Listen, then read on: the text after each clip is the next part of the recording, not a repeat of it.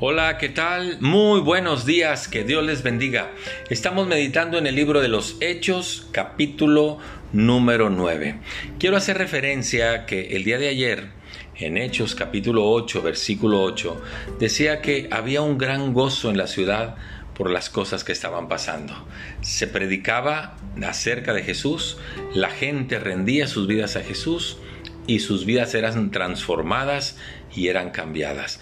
Bueno, este capítulo 9 nos describe precisamente la transformación de vida que en la cual fue partícipe un hombre que era un perverso, era un malvado, era un perseguidor de todo lo que sonara a cristianismo y había pedido cartas para ir a buscar a una ciudad llamada Damasco a todos los que anduvieran hablando de Jesús para arrestarlos, para maltratarlos, para torturarlos. Mas lo que él no sabía, que en ese camino a Damasco iba a tener un encuentro con aquel a quien él perseguía, un encuentro con Jesús. Y dice el texto que cuando iba por el camino, allá en el versículo 3, aconteció que al llegar cerca de Damasco, repentinamente le rodeó un resplandor de luz del cielo, y cayendo en tierra oyó una voz que le decía, Saulo, Saulo, ¿por qué me persigues? Y él dijo, ¿quién eres, Señor? Y respondió aquella voz, yo soy Jesús, a quien tú persigues, y esto te va a hacer sufrir mucho.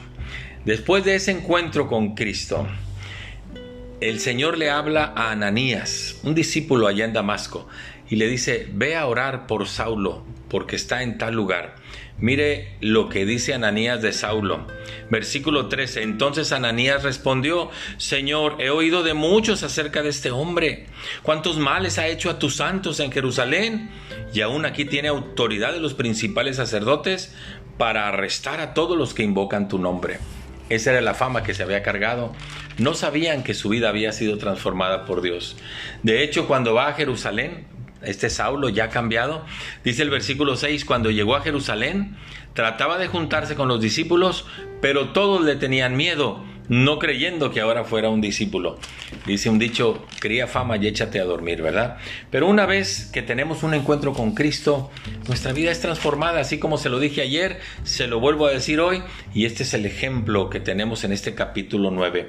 ¿Qué sucedió cuando Pablo, ahora Pablo fue transformado por Cristo?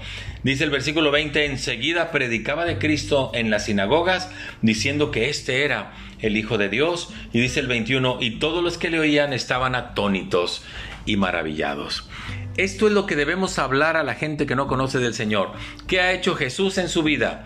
Muestre el nuevo ser que Dios ha hecho con usted, a lo cual nadie podrá resistirse y entonces rendirán sus vidas al Señor Jesús que, que puede transformarlas. Muchas gracias, que Dios les bendiga. Hasta pronto.